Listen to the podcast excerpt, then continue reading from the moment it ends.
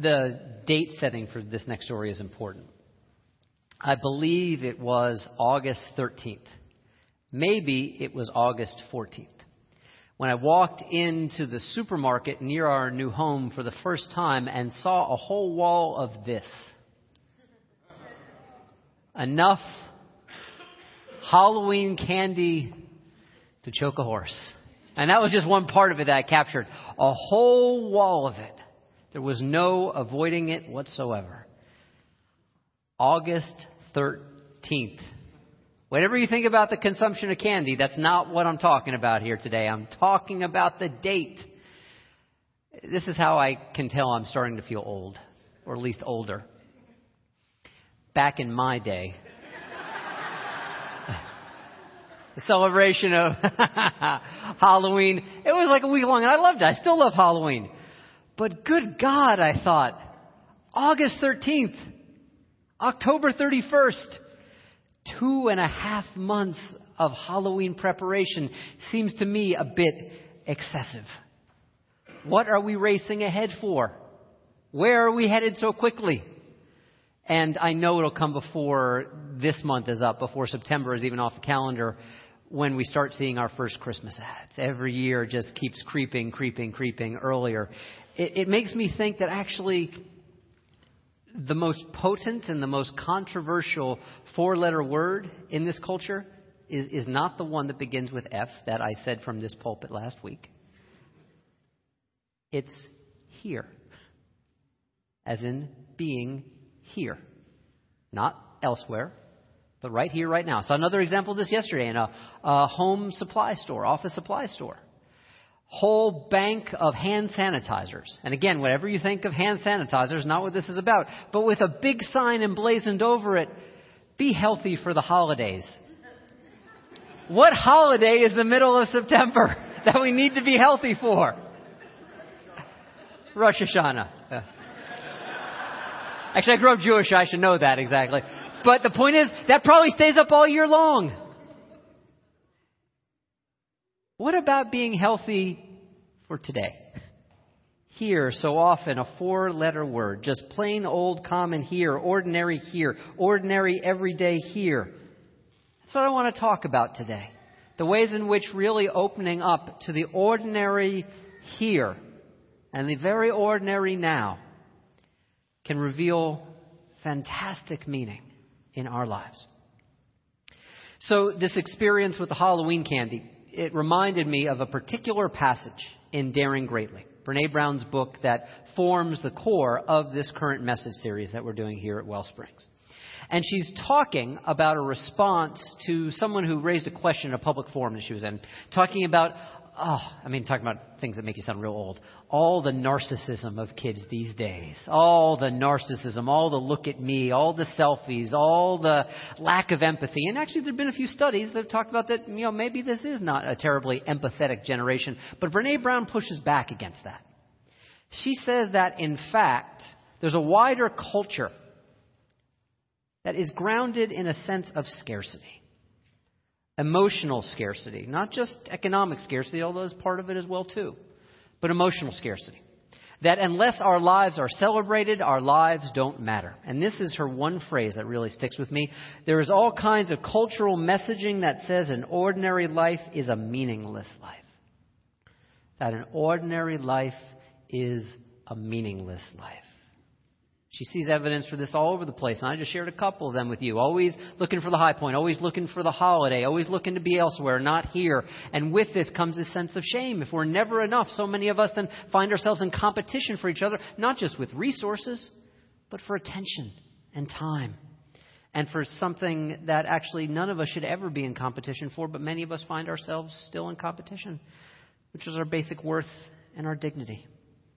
It leads to so much comparison a sense that do our lives really match up, that maybe our lives don't feel like they're quite enough. This is something I shared with you about a year ago in a message series. And I could tell it really resonated with folks because I they said, wow, that makes a lot of sense, or wow, that makes me really angry. And so whether you like it or whether you dislike it doesn't mean it's not true. It's this. It's this uh, social science lab, the psychological lab at UC Berkeley, which has spent a lot of time investigating regularly, investigating this understanding, which is that if we find ourselves to be kind of at the top of the economic pile, or even if we perceive ourselves to be, it makes one thing very likely. It's not maybe true for all of us individually, but it makes something in the aggregate more likely. We are a lot less likely to recognize each other's lives. To actually literally see the other people who are around us, depending upon where we think we are in the relative pecking order of our society. We know that economic inequality is expanding in the society, indeed, it's expanding all throughout the world. One of the definitions of sin that works for me, and sin is not a word I use from this pulpit very often because too often it has been used as a hammer, as a punishment for other people's lives who are not quote unquote like us, who are different. But one of the definitions of sin that works for me is simply this sin is separation. And I'm not talking about getting distance from that which is unhealthy for us. That kind of separation is very healthy. I'm talking about the fundamental idea that we are separated out from our brothers and our sisters and from our common humanity sin as separation. I got a sense of this this past summer, the second week of my sabbatical. It was, I think, the week in which we actually had an honest to God heat wave in this very, very cool summer. And I was walking out of the apartment I used to live in, and it was like 95 degrees already in noon. And I was walking down the street, and I was already just like, you know, schwitzing, just starting to sweat. And I, for a, a little bit of the walk, I shared some strides with a guy who was working, physically working on the sidewalk, straightening out something that, you know, where the sidewalk was kind of crooked. And, you know, I knew how hot I was after just two minutes, and this is a guy who's working outside like all day long. And I said to him, I hope you guys stay cool today. And he stopped. He turned to me. He said, Thank you so much for that, sir. Now, this is a guy who's like at least a decade older than me. so, sir? Huh? huh and then, as I continued my walk on, I said, Oh, you're welcome. You know, it just seemed like an obvious thing to say. It's really, really hot out. He yelled back to his coworker, That gentleman over there said he hoped we stay cool. First thought. Not everyone gets a sabbatical, but everyone deserves a sabbatical. Second, I am so kind. I'm just so kind. Everyone should be as kind as me.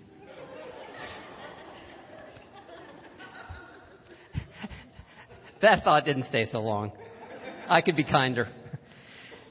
Because it was replaced by a third thought, which is the most resonant one, which is sadness. Sadness. That he felt it so remarkable that his work on this incredibly hot day was being recognized by another human being that he felt it necessary to yell across to his coworker about this gentleman saying, I hope you stay cool today.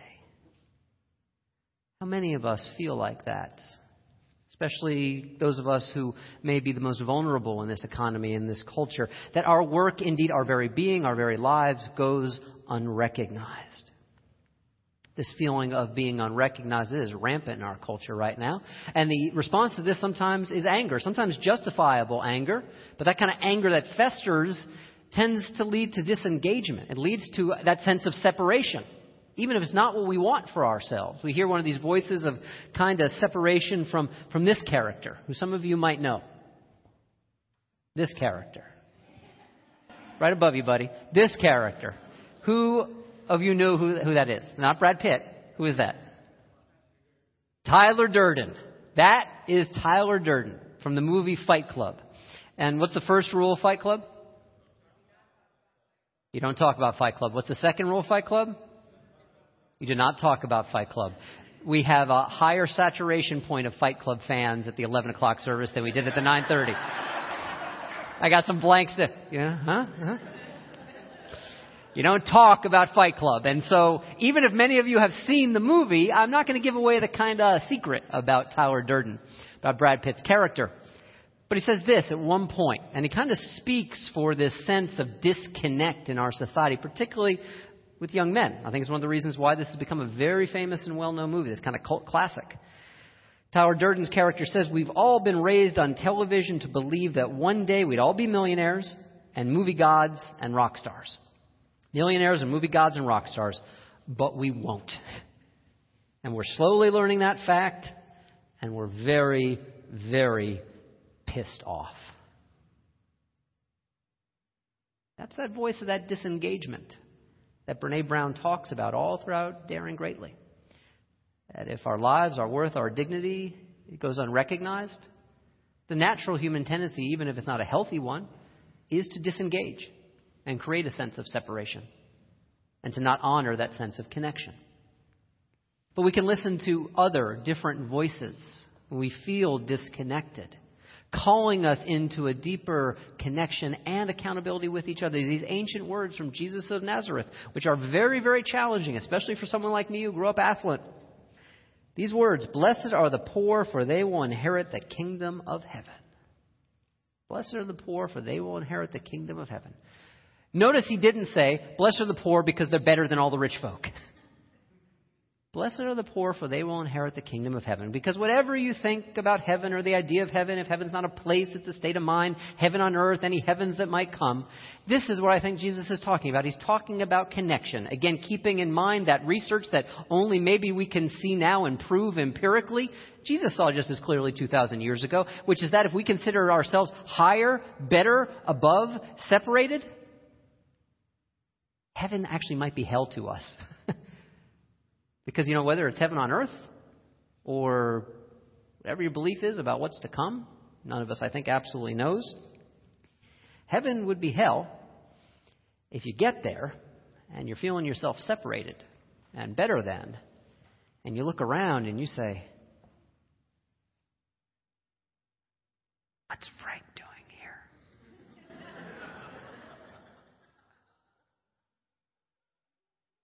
Oh my God, they let Virginia in. Who let them in? See, that's the promise of our Universalist tradition, which is that we all belong originally, and we all belong, period. End of sentence. Thinking in this way, brings to mind something I posted on my Facebook page this last week, which a number of you really resonated with. I said it really reminded me about the lessons of Daring Greatly of Brene Brown's book. It's from Richard Rohr, a Catholic contemplative, who begins Most of us, he said, were not raised to understand that we are participating in something that is already happening. I'll repeat that. Most of us were not raised to understand that we are participating in something that is already happening. And so we place this burden in a society on the single isolated person, which does not lead to participation. It leads to perfectionism, that we have to do it all on our own. This impossible spiritual burden put on the separate individual. Reminds me of something that George Orwell said. George Orwell, who was not thought of as a spiritual teacher, but said a truly remarkable, insightful thing. It is, he says, a challenge, always a challenge, to see what is in front of one's nose. It's a struggle, he said, to see what is in front of one's nose. That's why, by the way, every week here at Wellsprings, we have that meditation that says, you know, encourages us one conscious breath. That's what all this stuff about spiritual practice is about. Seeing what is in front of our nose because it's so easy to disconnect. It's so easy to separate. It's so easy to treat here as a four letter word. We will move on to a different meditation reading and guide when we've all mastered breathing completely and being here completely in our lives. We will move on then. Until that point, we're going to keep coming back and back and back and back so we see and perceive and open to what is in front of our nose. This is where the healing will come in in our society, politically, economically, socially, interpersonally, interpersonally. When we return to the ordinary. And don't accept those cultural messages that an ordinary life is somehow not worth living, that it's only if we're famous, only if we are fabulously wealthy, only if we're strong enough, thin enough, fill in the blank, whatever the thing is that you compare yourself to, the enough by which you judge yourself and tell yourself, I am not enough of that yet. The return to the ordinary is part of the great promise of our Universalist tradition because it's ordinary as in common, as in what we hold all in common, as in in common between all of us, as in the love that is our birthright, the love that we are, if we cultivate it, and that makes us whole. To deny the ordinary is to deny the full expression of our humanity. And sometimes getting all caught up in those cultural messages, we lose it. And so we have to listen to other voices that help us come back and back and back to where real worth and real value are found. Like in this poem from Naomi Shihab Nye, a, a wonderful poet. She's talking about the relationship that truly makes things famous. And it begins with this line. It's longer than I'm going to read you. Go and read it online. But it begins with this line The river is famous to the fish. Think of that. The river is famous to the fish. And she continues, concludes, I want to be famous to shuffling men who smile while crossing streets, sticky children in grocery lines. Famous is the one who smiled back. I want to be famous in a way that the pulley is famous or a buttonhole, not because it did anything spectacular, but because it never forgot what it could do. This is the praise of the ordinary. This is daring greatly, which is not about grandiosity. It's about showing up for our lives day in, day out on all those ordinary days that just comprise, honestly, most of us, most of our lives. Just showing up to get beyond these cultural messages about who counts and who doesn't, and to make the choices then aligned with our ordinariness and also our wonderfulness. I just made a choice like this with regard to this guy, the captain. Derek Jeter, his long storied career drawing to a close, and those of you who don't know it already, most of you do. Yes, I am a Yankees fan. Some of you have forgiven me. Uh, some of you are still working on it. That's your business, not mine. I was there. I saw him in his rookie season catching the last out of Doc Gooden's no hitter in 1996. I had a chance to attend Friday, Saturday, Sunday even. I'm not even preaching next week, so I could have like, you know, come up with a good way to maybe get away. I had a chance to go to his last series of games against the arch rival Boston Red Sox. I have a friend who has season tickets. But my wife and I are still, finally, we're getting there, moving out of our old apartment in Chestnut Hill. And I had to make a choice between being a good fan and a good husband. And the only reason I'm telling you this is because I made the choice to be the good husband, and we have to move out together. There's a box in the back in which you can offer submissions for me to be husband of the year. But of course, no, I'm not. I'm just striving, as I think hopefully we're all striving to stay in touch with those ordinary responsibilities of our lives that do connect us to who and what we love. See, we can deny it, but none of us makes it through this life alone. It just doesn't happen that way. Even the most famous amongst us, one of the most famous people, Steve Jobs. Maybe you've seen this little image before. It's almost like a form of that uh, pointillism, pointillism, Steve Jobs is composed by all these images of what's made Apple. I don't care how creative you are, how genius level you are, how visionary you are, none of us makes it on our own. As James Luther Adams, one of the great teachers of the last century in Unitarianism, said, there's no such thing as the immaculate conception of an idea. There's no such thing as the immaculate conception of anything. Everything is made from something else. There is no such thing as the immaculate conception of an idea. When we pay attention and live in this way, we can resonate with what I think Desmond Tutu said I'm only a person because of people. Think of the basic truth of that. We're all just persons because of people. This is the healing part of a wholehearted, daring greatly life. It calls to mind for me again something that maybe we've moved on from a little bit, but really did resonate with many of us because some of you told me really directly, I know it resonated with me, and many of you told me how it affected you so deeply as well, which is Robin Williams' suicide. Not just his wonderful career, but the obvious distress in which he died. and how it gave many of us permission to start telling some of those stories of our own difficulties, of our own struggles with mental illness or addiction, or just the plain old toughness of being alive, as difficult as this life can be. Now, you know, some have said, you know, well, you know, there's just collective grief for a famous person. We'll all move on. It's just all about celebrity. But it doesn't have to be. Not if we let this soft strength, this softening of our hearts and opening up to and with each other that can come from really telling the stories, showing up and letting ourselves see and be seen.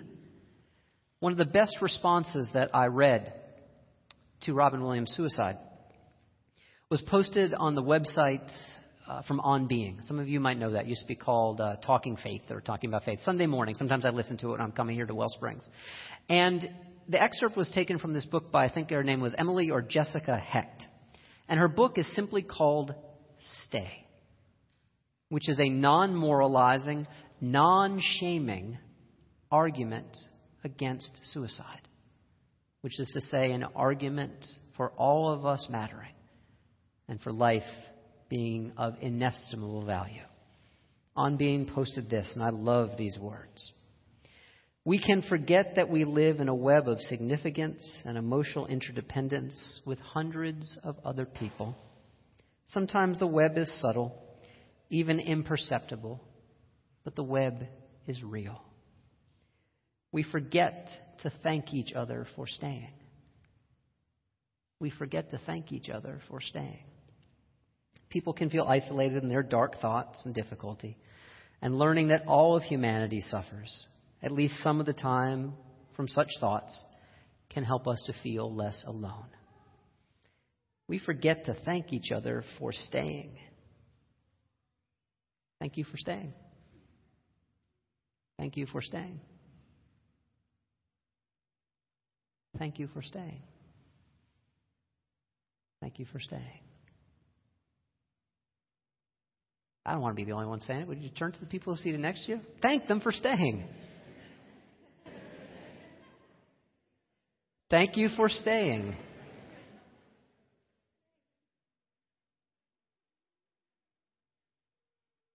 Now, here's the thing. Maybe you walked in here freaking on top of the world today. You know, it's all good. Everything's great.